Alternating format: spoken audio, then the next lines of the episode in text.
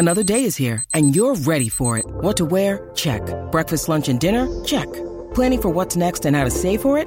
That's where Bank of America can help. For your financial to-dos, Bank of America has experts ready to help get you closer to your goals.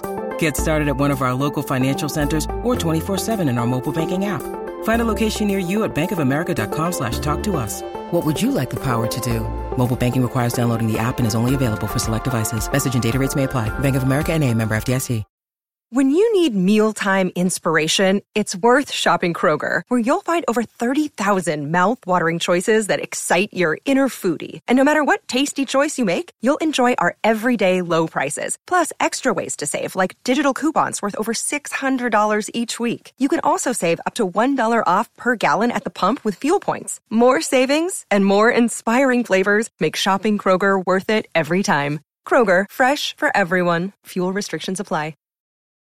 Families have a lot going on. Let Olly help manage the mental load with new cognitive help supplements for everyone four and up, like delicious Lolly Focus Pops or Lolly Mellow Pops for kids. And for parents, try three new Brainy Chews to help you focus, chill out, or get energized. Find these cognitive health buddies for the whole fam at olly.com. That's O L L Y.com. These statements have not been evaluated by the Food and Drug Administration. This product is not intended to diagnose, treat, cure, or prevent any disease. Look, Bumble knows you're exhausted by dating. All the must not take yourself too seriously and 6 1 since that matters. And what do I even say other than hey? well, that's why they're introducing an all new Bumble with exciting features to make compatibility easier, starting the chat better, and dating safer. They've changed, so you don't have to. Download the new Bumble now. The following podcast contains explicit language. Hello, and welcome to Mom and Dad Are Fighting, Slate's parenting podcast for Thursday, July 17th, the Ethan Hawke in a minivan edition. I'm Allison Benedikt, an editor at Slate, and the mom of Harry 5, Sam 3, and Wally 1. Uh, and I'm Dan Kois. I'm the new editor in chief of Slate. Um, and I'm the dad of Lyra, who is nine, and Harper, who is six. I'm not really, but Julia Turner is. It's very exciting. If Very you're exciting. a listener and not a reader, go check it out. We have a brand new editor in chief. She's great. On today's show, we'll talk to writer director Richard Linklater about his new movie, Boyhood, and then to writer, not director, Rebecca Onion about her attempt to craft a pre pregnancy contract with her husband. Also, parenting triumphs and fails, recommendations, and a slate reader email, not a call, but an email on how political to get when talking to young kids about gay parents.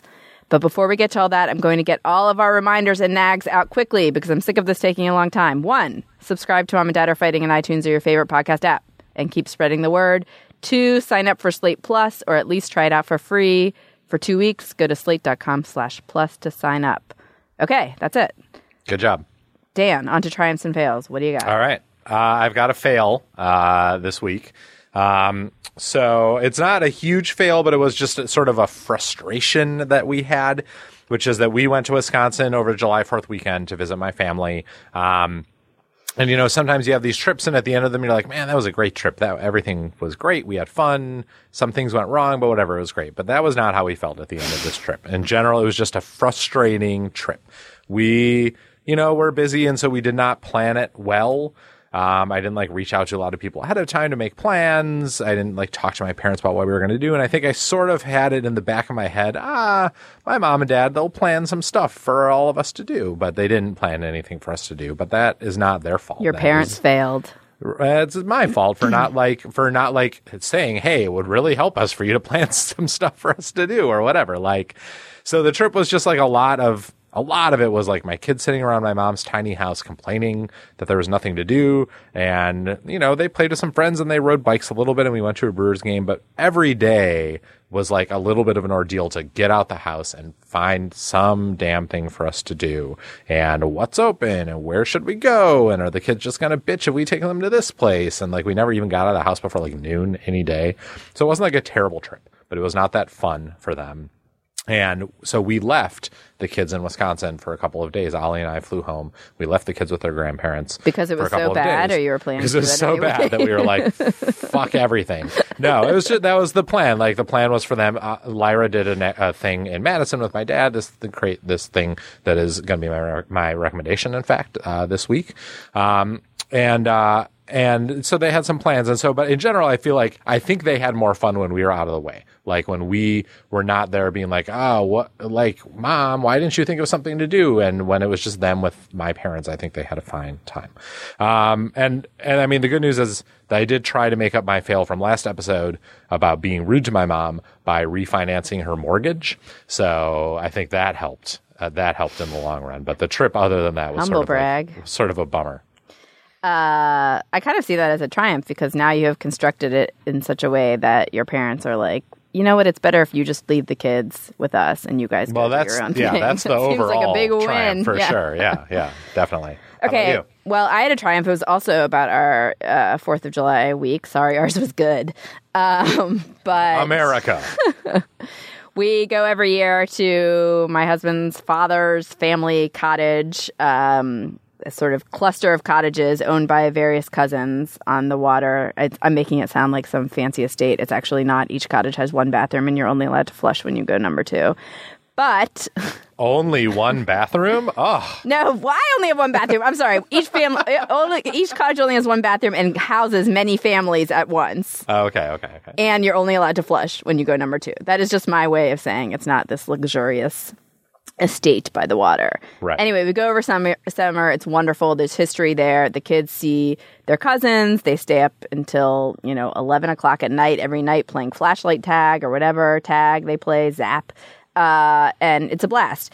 But there's also some, and it's really also wonderful every year to see their progression and the things that they can do with the other kids that are there. And last summer, there was a huge psychodrama for Harry because all the kids, all his cousins were pressuring him to jump off the pier into the water, and he was too scared. And every mm-hmm. day, it was like the same thing every day that they would like pump him up at breakfast, and he'd say he was going to do it, and we'd all go out there, and he'd get his little toes on the edge of the water, I mean, the edge of the pier.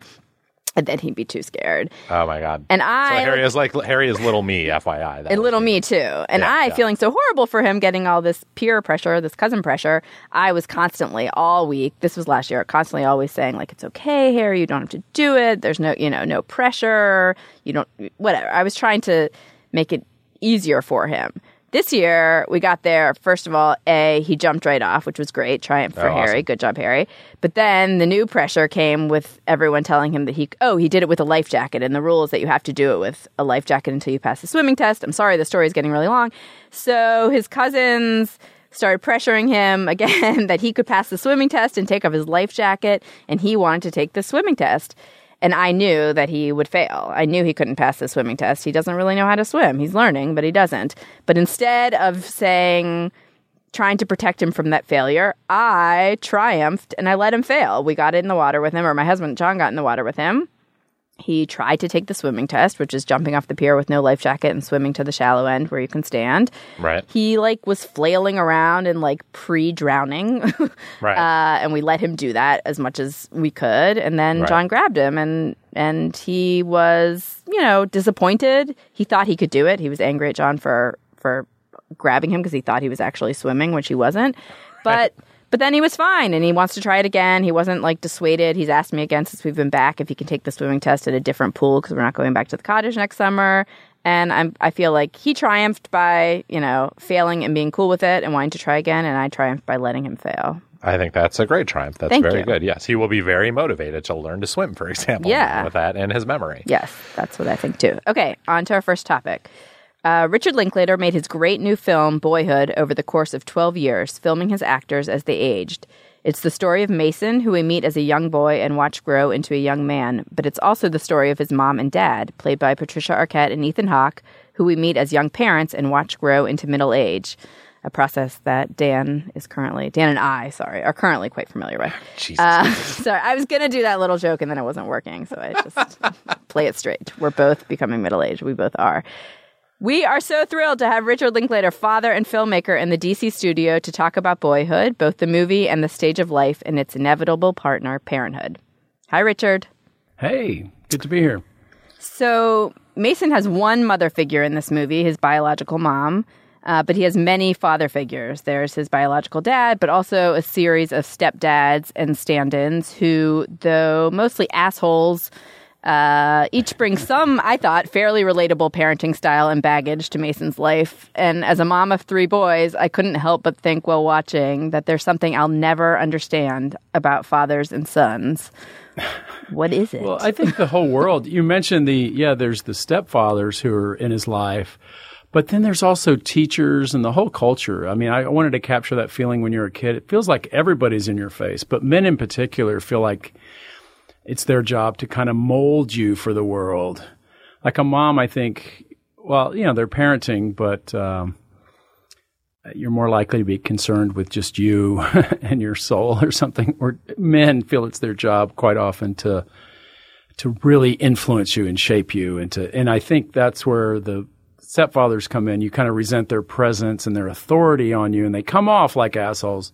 But I think they're really just kind of stuck with um, themselves in a situation. They're they're basically doing their best. But from the kids' point of view, yeah, they're totally invading their space and exerting authority that they really don't have the right to. So that's how it feels when you're a kid. Do you think that that's unique to being a boy as a kid that the men want to mold you in that way, or do you think that that happens to to boys and girls? I think that happens to everybody Mm-hmm. probably. There is that thing about being a man and all these men telling you what to do. I don't. That's how it felt to me as a kid. I wish everyone would just shut up. Right. Well, and there's a, a certain sense that many men in Mason's life, it seems like, feel like they need to define manhood for him. And the movie is very interested in what manhood is as much as it is in boyhood.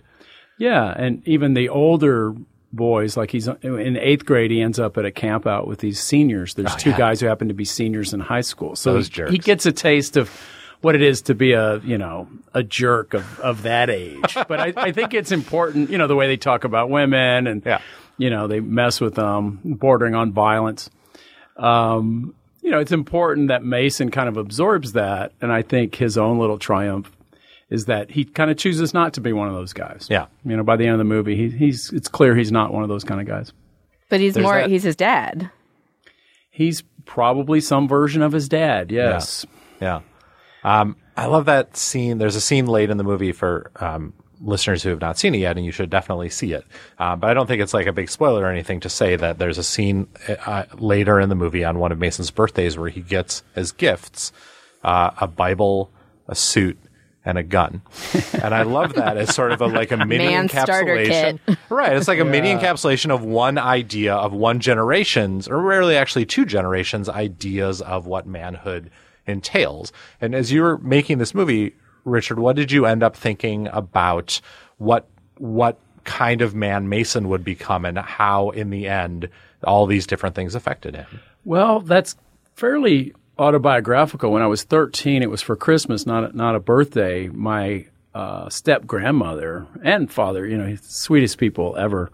But she gave me a Bible with my name on it, and you know, all Jesus' words in red. You know, a personal Bible. And then my stepfather gave me a shotgun. You know, and so, which was wonderful. You know, at at the time we shot a lot of targets, and you know, but I realized I was having a very southern rural, you know, experience there. And like a lot of our country, I think that's that's just a cultural reality. Uh, years later, I started thinking about that and said, you know, that's kind of that's kind of funny. That's kind of interesting. Maybe it meant something. I always make a joke. That's my that was my redneck bar mitzvah.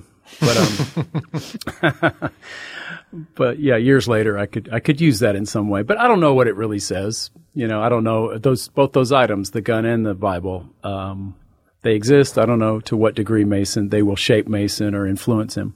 When you're watching the movie, you're watching these characters pass through time. But for me, even I think more moving was watching these actors pass through time and watching the parents get a little chubbier and get Yeah. wrinkles. And, you know, Dan was saying earlier before the show that he sort of went in and out of identifying with Mason and identifying with the parents. I, I pretty much stuck with the parents throughout. Um, and I'm and uh, likely whoever when you watch mm-hmm. when people watch this movie, it depends on their stage of life what they're going to connect to. I wonder making it. I mean, you said some. You know, there's obviously autobiographical parts, but uh, were you were you relating to the parents or Both, both. Yeah. I mean, the movie ends up being called Boyhood, but it could just as easily be called Parenting or Parenthood. I guess that had already been taken, but but yeah, I always saw it as that because that's where I started from. I had, uh, when I started this movie, I'd been a parent for you know six, seven, eight years, and that's where I started thinking about making a film about growing up. But I also knew it'd be a reflection of parenting and kind of bumbling through parenting and figuring that out. And I think both Patricia and Ethan's characters are kind of consciously doing their best, and you see the flaws and all in both of their approaches.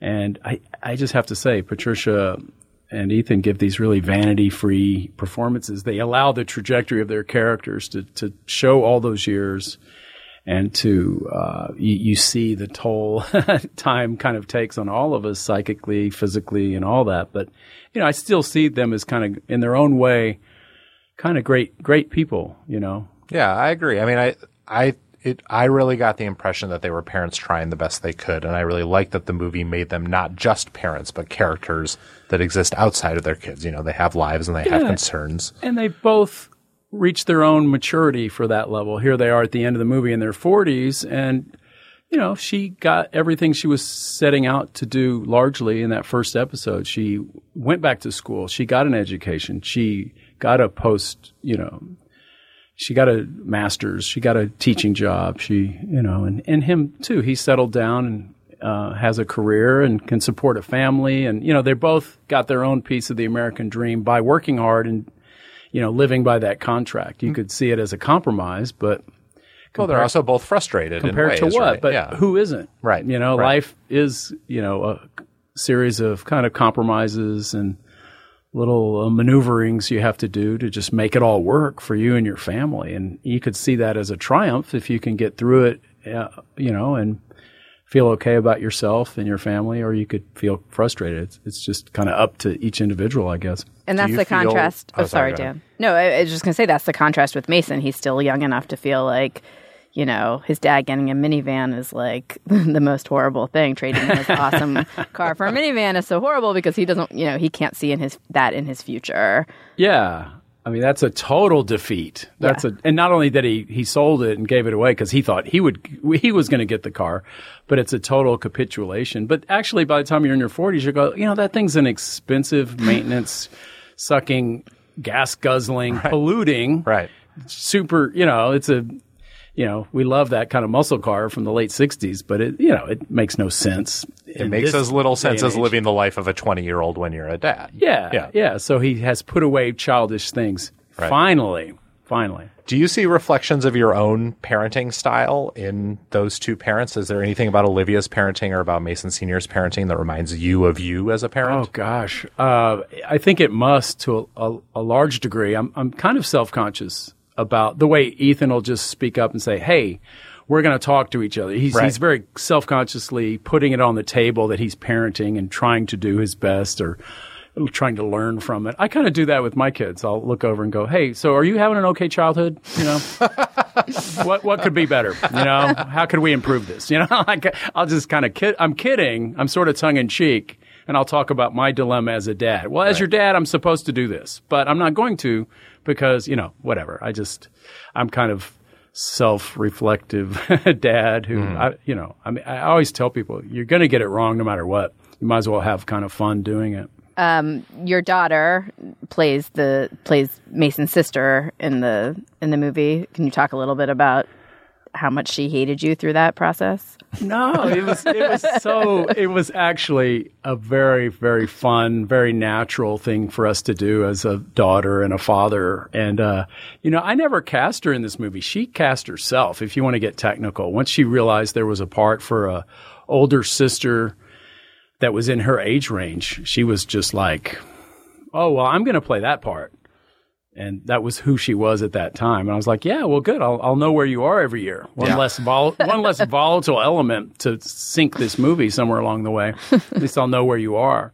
And uh, she's kind of perfect. I'm very proud of her. She, She's great. she She's really worked great. hard, Yeah. and and Yeah. and the the utter familiarity I have with her and intimacy just allowed. I mean, I think if you could always make a movie with people you live with and know so well, I could make a movie of anybody, actor or not, because I just knew every little thing that and how to maybe use it in the movie.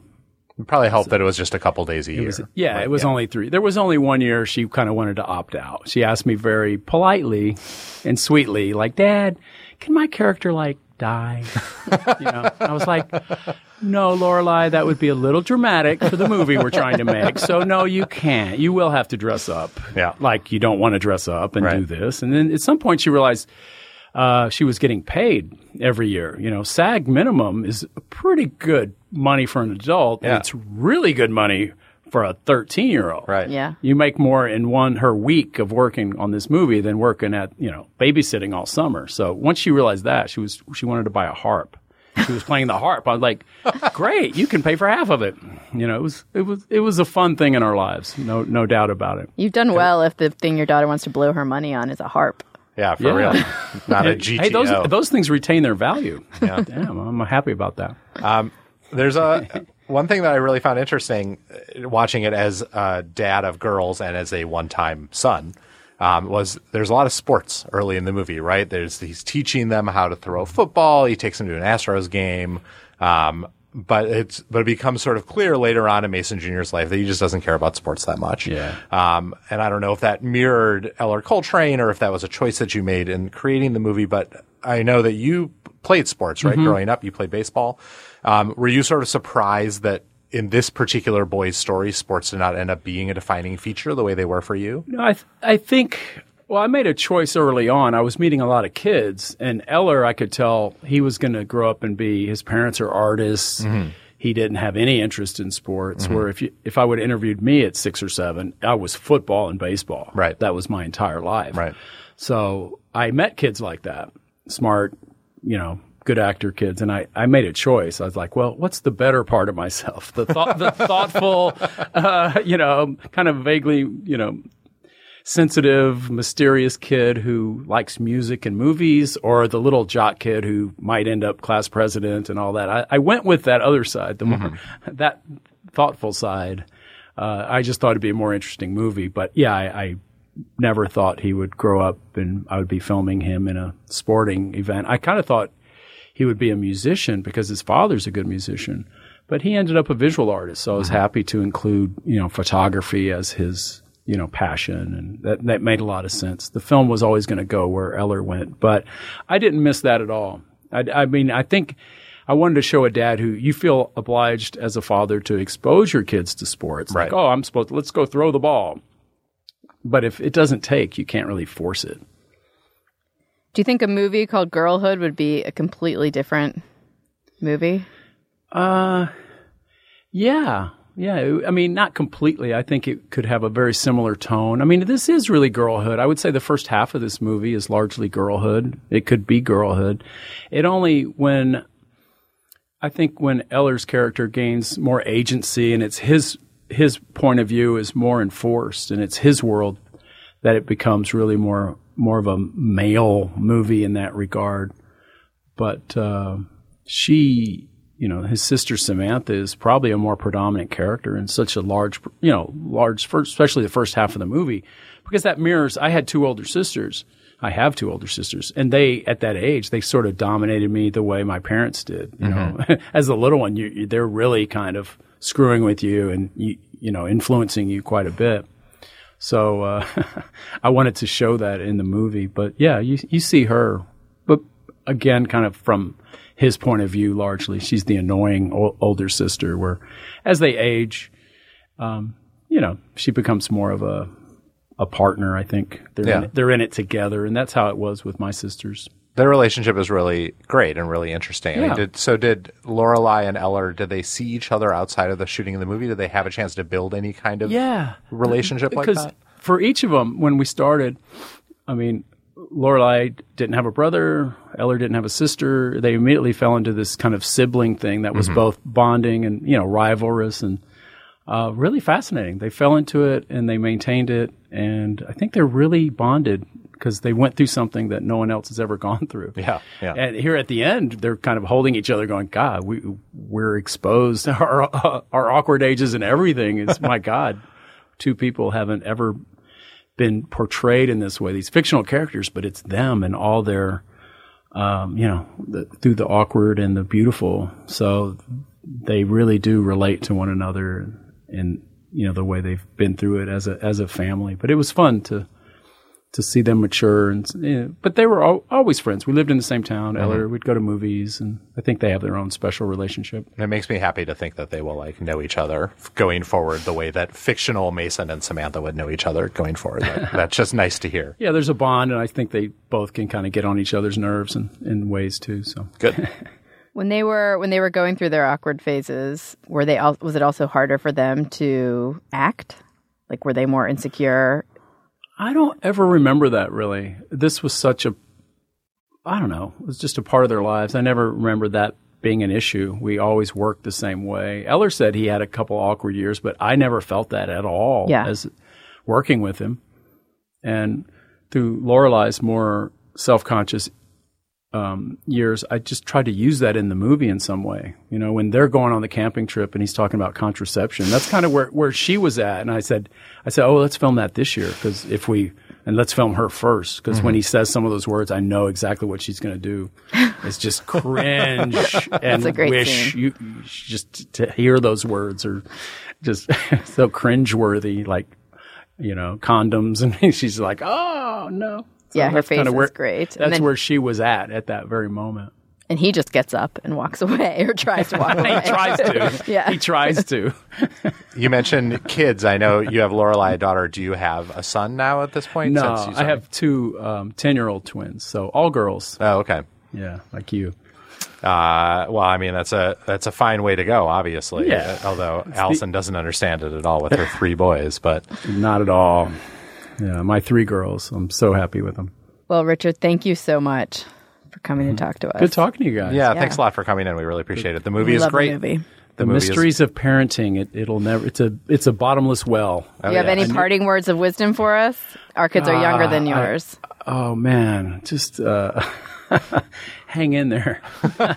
no, enjoy it. enjoy, especially up to whatever that teenager's. I'm sure everyone's already told you. Enjoy Right. these early years. I got the best of both worlds. I've got one who's already out of the house, and then the ten year olds. I'm treasuring every second Right, because I know it ends, it changes, it just becomes something else. But I'm so enjoying this. I'm not taking it for granted this time. Watching this movie has really inspired me to try and like I'm not going to make a 12 year movie with my kids, but I want to find some sort of enduring project to do with them that I feel like I mean that's a lesson to take as a parent out of this that if you can find something to do with your kids that spans mm-hmm. over a long time, it mm-hmm. seems like it can be rewarding. Yeah, how about like yeah, writing letters to their future selves, or mm-hmm. you know, it's something that has to do with time and maturity. I think there's a lot of fun little projects you can do with your kids, and Right.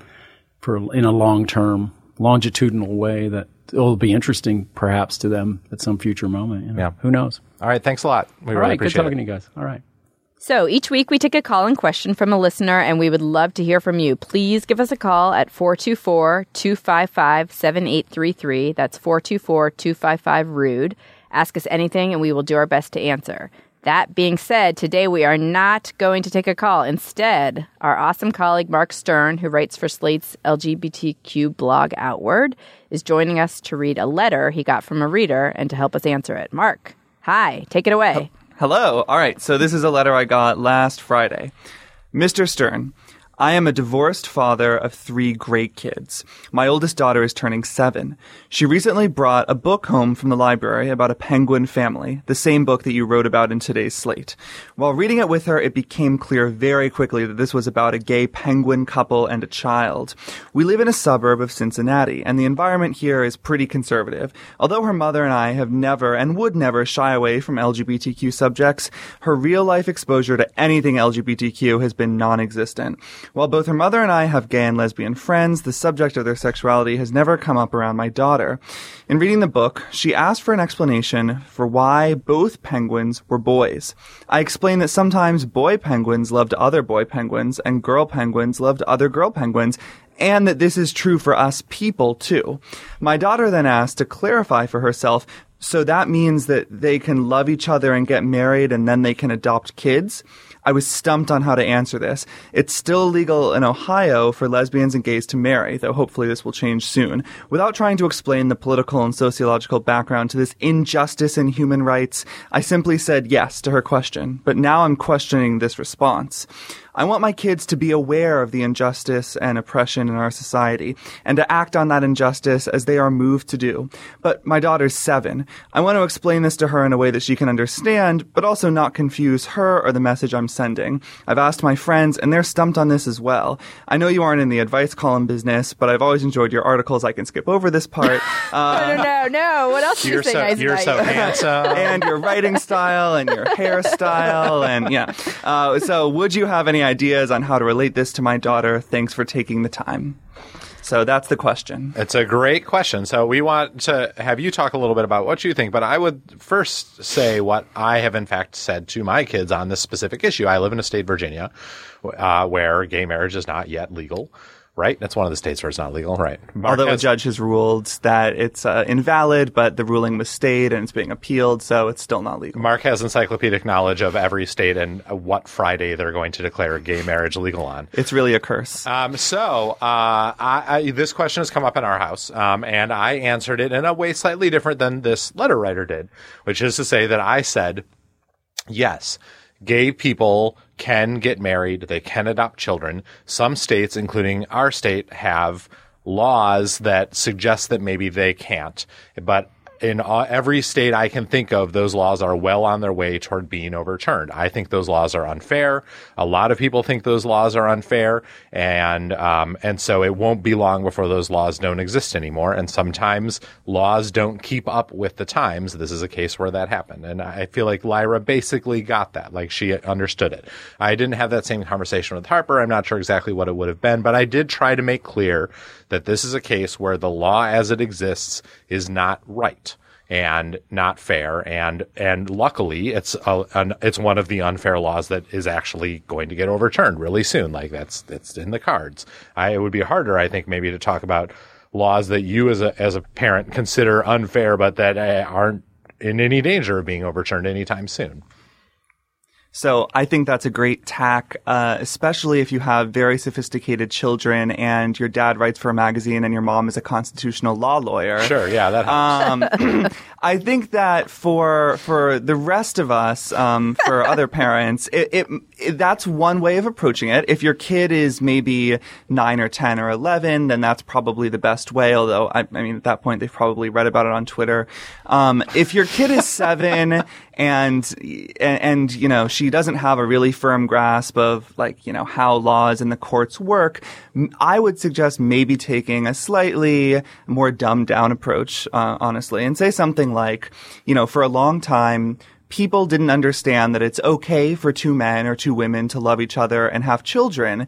Um, but nowadays, most people do understand that. And so, you know, even though for a while people were confused about this, uh, it was a big controversial topic. Nowadays, it isn't so much. And in, in a lot of states, two men and two women can get married and have children and love each other just like anyone else. And it'll soon be like that all over the country. Really simple. And if your kid doesn't get it at that point, then maybe that's when you introduce them to that gay couple you know and, Right. and then they talk it out. right I love that answer. I mean, I like both yeah. of those answers, but I really love that answer. And I think basically all of our answers uh, are similar in that we don't think you should completely ignore it. That, well, I understand kind of, and we've talked about this before on the podcast, I think, that I, uh, the inclination of parents sometimes to gloss over injustice in order to not introduce an idea in their kid's head that gay people are different or that, you know, this person of this race is different that's something that we should actually not do because people are different and it's fine for our kids to to have that you know to know that One thing that I could have added, I think, that I think would be useful to people is, um, I mean, there's a real parallel in civil rights struggles, right? You can you can use that, I think, as an example because almost every kid I know by first grade because of basically because of Martin Luther King Day has had a big conversation in school about the civil rights movement, about the fact that people used to think that black people shouldn't be allowed to do uh, to do things that white people were allowed to do, but obviously we know that that's not true and everything changed. And I think that that's a useful parallel to if you want, if the part of the description is well, people used to think that two men and two women shouldn't be allowed to love each other for some reason, but that has changed now, and that's a parallel that you can make as well. I think that's completely right. And um, I mean, don't tell the Christian right that you're doing that because they'll be all over you. But I think for the rest of us, the Martin Luther King comparison works perfectly. Kids know who he is. Kids understand that the civil rights struggle happened. I think by age six or seven, it's talked about in schools. And so why not just draw that analogy? It's not perfect, but it doesn't need to be perfect for this situation. Right. All right, thank All you, right, Mark, thank for you, coming in and yeah, and sharing Thank that you. question with us. And thank you, letter writer, for writing in. Um, and remember, we would love to hear from you. So once again, mom and dad at slate.com or give us a call and we'll read your, uh, we'll answer your letter on the air, 424-255-RUDE. All right, let's move on to our second segment. Before you're a parent, you're someone who's thinking about becoming a parent. Rebecca Onion, who edits Slate's history blog, The Vault, is such a person right now. But she's worried that along with parenting will come marital discord, conflict and resentment over who's really doing the work in the home. So in an essay in Slate, she wrote about her desire to create a pre-pregnancy contract with her husband. As she writes, wouldn't a not at all legally binding document outlining expectations and setting a course for periodic reexamination of the division of labor alleviate my fears and prevent aggravation or fights or divorce in the future?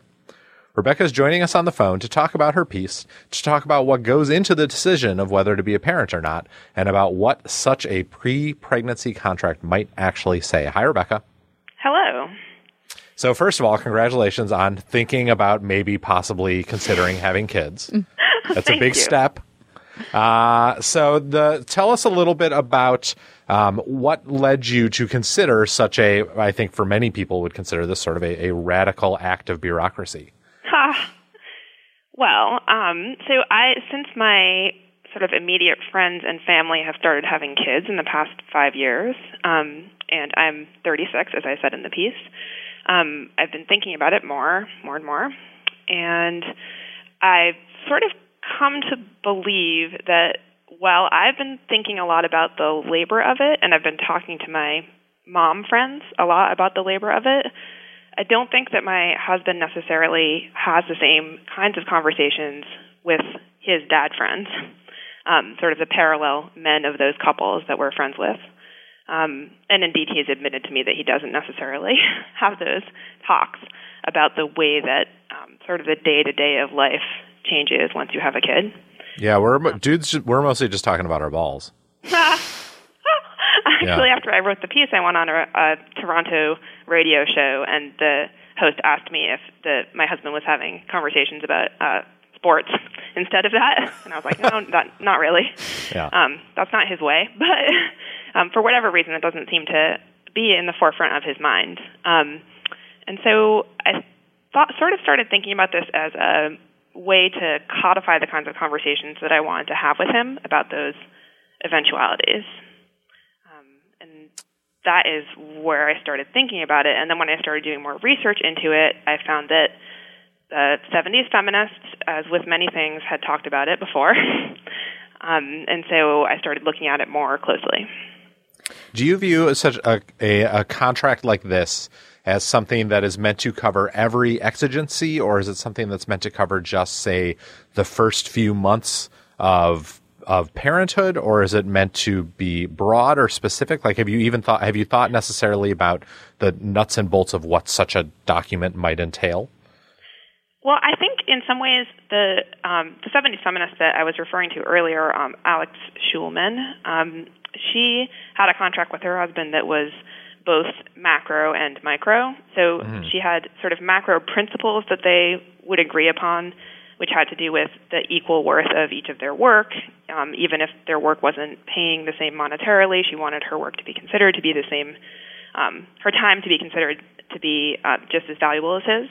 Um, so that's not a day to day thing. And then she had a list of micro day to day things. Um, you know, splitting up who was going to do the dishes on what day, um, who was going to be the one to take the kids to school. Um, so they already had kids when they made that contract. Right. So that makes it totally different, and that makes it so that they sort of knew what their family life, their quotidian sort of uh, things that they had to do would be. And we obviously don't know that. Um, so in some ways, I feel like the macro things are the things that might be the most effective in this kind of a situation. Um, so for me, it would be things like wanting to have some assurance that I could have protected space to write. Um, so as, as I mentioned in the piece, since I'm a writer, I feel like uh, my time is so much more flexible that any emergency would probably be my business. um, so things like that, things like trying to um, agree on, you know, visits to uh, in-laws and family, um, how things like that would work with a kid. Um, you know, uh, more for me also, I was interested in trying to talk about um, setting time to re-examine how everyone was feeling about what labor was going on. So Yeah, that, that seemed the like- contract itself is is that Yeah. provision. Yeah. That seemed like one of the most important aspects of what you were talking about. And one of the things I thought was most interesting in your piece was this notion that maybe the most important thing that can go into a contract like this is are provisions for renegotiation and provisions for discussion. And as in fact the contract itself becomes a means of ensuring that these things are always being discussed and never just sort of fall by the wayside. This actually, your piece actually inspired me, Rebecca, because my husband and I have, you know, we fight about a lot of the stuff that I think, as you say, most of your friends tell you that they fight about with their spouses. And we actually started doing, well, we, st- we did it one, one Sunday. We did it last Sunday. We'll see if we do it this Sunday. Yeah. That we said every week we're going to sit down on Sunday night, open the mail, first of all, which is like this you know, pressure. it's just this constant thing weighing on us because we never open the mail. Uh, but then also talk about. Oh my God, that really made Dan laugh. Also, also talk about uh, the have thing. this vision of your house being covered in mail. It, it is. It is. like, it oh is. shit, the mail. It is. Uh, but then also talk about the things coming up this week, whether like the little Yeah. things, like who has to shuttle who where, and also like somebody needs to make the doctor's appointment and some, you know, the dentist appointment or whatever, and divide that stuff up. And and one of the things that was that really resonated with me in your piece was that you talked about your fear of becoming Captain Mom, the captain Yeah. of the family, and that your mom was that person. And I think often women are uh, the default captains, which doesn't necessarily mean that the women always or the moms always do more, but the moms are somehow responsible for telling for holding all the information of what needs to be done. So like my husband would is more than happy to go pick up, you know, groceries on the way home from work or make the dentist appointment or whatever, but I'm still the one who knows when to tell him to do that. and I don't want that responsibility. Uh, so Dan, I'm curious as the man in the room, Yeah. do you feel that way? Does it, do you feel like it, it is that your wife, that Alia, kind of, uh, well, is the captain of yes, the is family. the yeah, of the family. more than I wish was the case. I think that that I am better. I think than many partners in relationships who are not that kind of who are not the captain uh, necessarily, who are not naturally inclined to be the captain. I'm better at like you know at going to the grocery store without anyone having to tell me I have to go to the grocery store or making dinner without anyone anyone having to call me and say, "Oh, don't forget to make dinner for our children." Um, but I do, but stuff like doctor's appointments and crap like that off is like never at the forefront of my mind. And so my big step upon reading your piece, Rebecca, was that this morning I emailed Alia and was like, wait a minute, our kid's birthday is coming up. I bet she needs a doctor's appointment. So I'm Hooray. gonna, I'm gonna do that. I know. Uh, but yes, but yeah, I do think that that's a pretty endemic situation. And, it's, and it doesn't always necessarily fall along gender lines, but you're absolutely right that it, very often it is the woman becomes the captain of the family and the dad feels like he is doing his part by saying, oh, honey, I'll do whatever you tell me to do. And you Related to that, the, the honey-do list, which is like Oh, such God, a, I an, a, yeah, an odiferous thing. But do you Yeah. guys Sorry, think? go ahead, Allison. No, I'm just curious if you guys think. I also hate this, and like I said, I don't want to be the captain. But I also wonder: does there have to be a captain? I think maybe there does. Like I want this I sort of ideal co-parenting world, but I'm not sure how that works. If it's possible, I don't think there has to be a captain. I think that the goal, and, and, you know, I think this is sort of a broader goal too, is that the goal of, of a document like this, and maybe of many marriages where there's maybe an initial disparity between the person whose natural inclination is to keep up with everything and the other person whose natural inclination is to keep up with nothing, the goal should be for both of them to move toward the mean a little bit, right? So that the person who is like very anal about making sure every doctor's appointment is made right on time and making sure the house is spotless recognizes that once children come, all those things have to get a little bit messier and a little more ad hoc. And the person who otherwise wouldn't think of those things have to, has to get better about thinking of them more often so that they're Yeah. pulling their weight. I think, and that I think that's one of the things that I was thinking about a lot while writing this was that um, there may be between me and my husband, and maybe between other couples as well. There's this like sort of like a spontaneity gap. um, Yeah, he yeah. he sort of prefers that um, things outside of work. I mean, within this is the thing that kind of gets me is that within his work life, um, you know, he's very organized and on top of things, but um, he doesn't like to necessarily have to think of home as a place where that also has to happen, where you have to, um, you know, maybe start keeping a Google Calendar or start um, keeping sort of having reminders or you know sort of quantifying your home life in a way, Right. um, where he sort of sees that as draining the sort of emotion out of it. And some of the email responses that I got to this piece have said that to me as well. You know, like you're making something that should be about joy into this like Uh, That's crazy. No, That's this is not That's about fucking joy. There are plenty of joyful things about having kids, but doing this crap is not joy. It's- right. Well, this is my argument is that I feel like that is a that a lot of uh, sort of work for the mom hides behind that in a way. Um, you know, this feeling like, oh, but you know, for example, w- within my family reunions, we love to just feel like, oh, we're just hanging out. But then, of course, like ever since I was about 13 years old and started being a feminist, I noticed that my aunts and my mom and my grandmother were doing all of the dishes. Um, and I was like, oh, all of this spontane- spontaneous hanging out is sort of undergirded by this um, this thought, this sort of mom thought that's going on. Right. Right. Spontaneity is made possible by work. And so making it clear who does that work does not kill spontaneity, it enables spontaneity. That's so, Allison, if. Oh, sorry. Sorry, go ahead. oh no no no, that's my same. I agree with Oh, you. yeah. Yeah. Plus one. So, Allison, if you were going to, um, if you had been drawing up a, a contract like this before you had kids with John, knowing what you know now about about stuff, is there one provision that you feel like would be a must-have in a document like this? Um, I think, ugh, it's so hard because there are so many little things. Um, I think that I wish we both took responsibility or dealt equally with our childcare situation. With you know, I wish there was a way to sort of say, you know, when childcare fa- falls through, we're both equally responsible for filling that gap, and uh, and also in terms of like the communication with our nanny, I think that is h- almost entirely on me, and I wish that that was that it was not that way. I think So that's that would be the good. main thing. Yes. Yeah. Yes. Um, mine would be this. This is sort of this is a provision that I wish that we had thought of, although we couldn't have known before. But I wish that we had thought of this before we had kids. But I wish that we had really actually written down and set out a specific set of requirements about um, about the ver- about the very first weeks of babyhood and maybe the first three months of babyhood, the time specifically when Alia was on maternity leave, and I took some leave. Um, but also I was working, but I wish that we had really delineated specific responsibilities for that time. And obviously this is not relevant to the entire rest of our lives as parents, but I wish we had said, you know, when will I take off work? How many days will it be? I wish we had set all this up beforehand instead of just being like, I guess I can take a week now.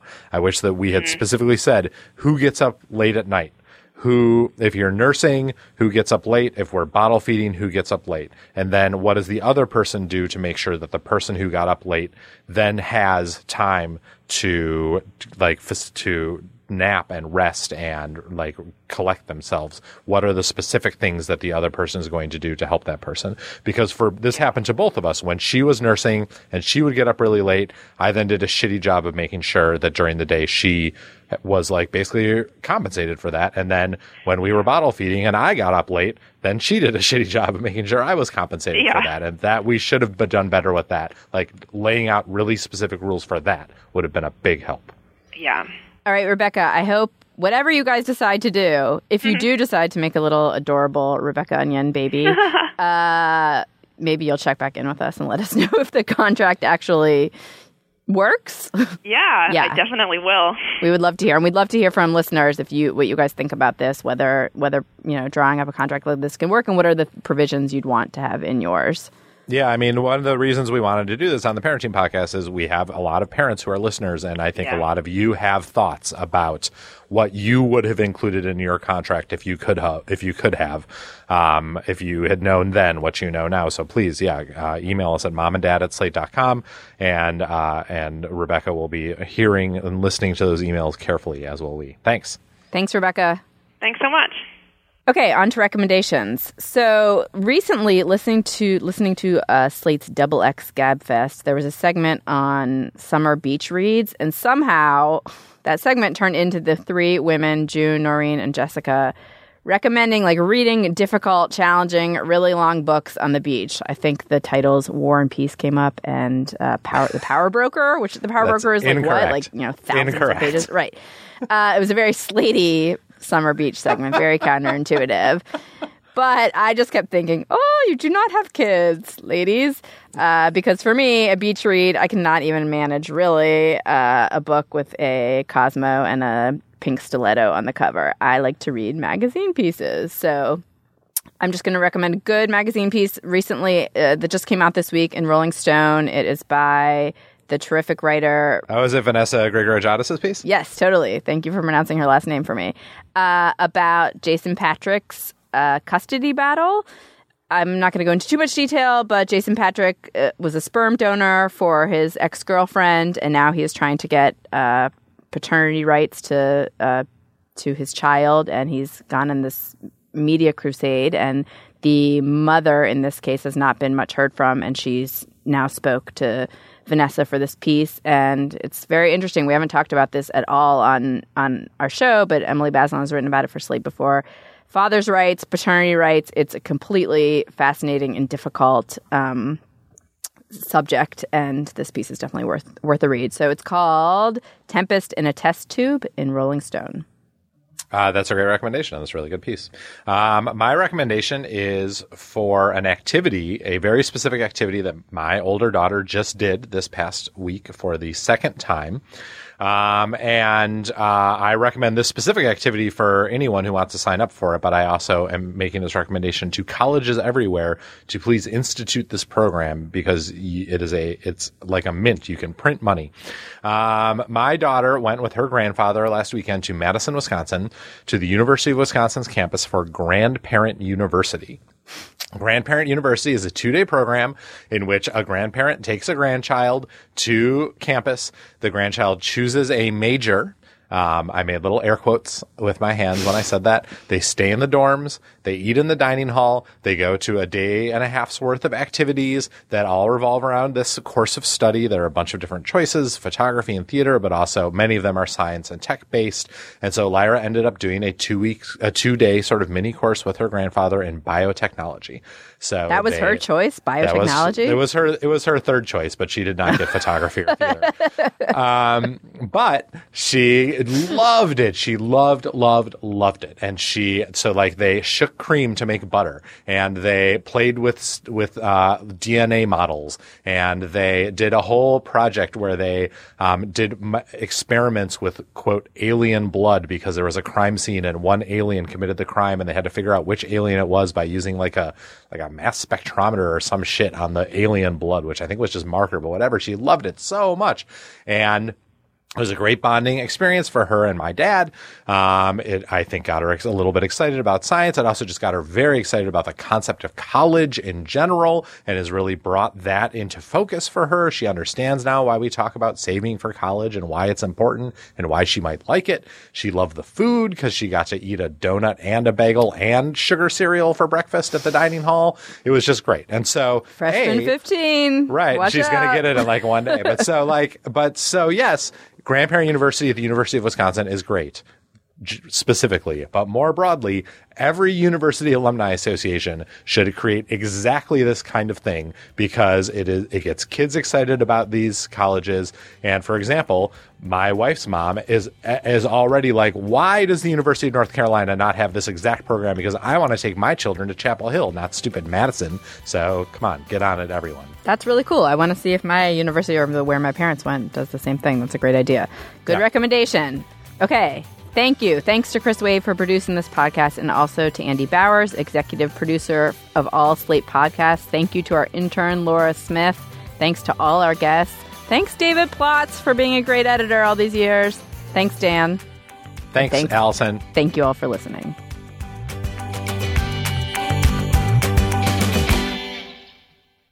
Hello, it is Ryan, and I was on a flight the other day playing one of my favorite social spin slot games on chumbacasino.com. I looked over the person sitting next to me, and you know what they were doing? They were also playing Chumba Casino. Coincidence? I think not. Everybody's loving having fun with it. Chumba Casino is home to hundreds of casino style games that you can play for free anytime, anywhere even at 30,000 feet. So sign up now at ChumbaCasino.com to claim your free welcome bonus. That's ChumbaCasino.com and live the Chumba life. No purchase necessary. VGW. Void were prohibited by law. See terms and conditions. 18 plus.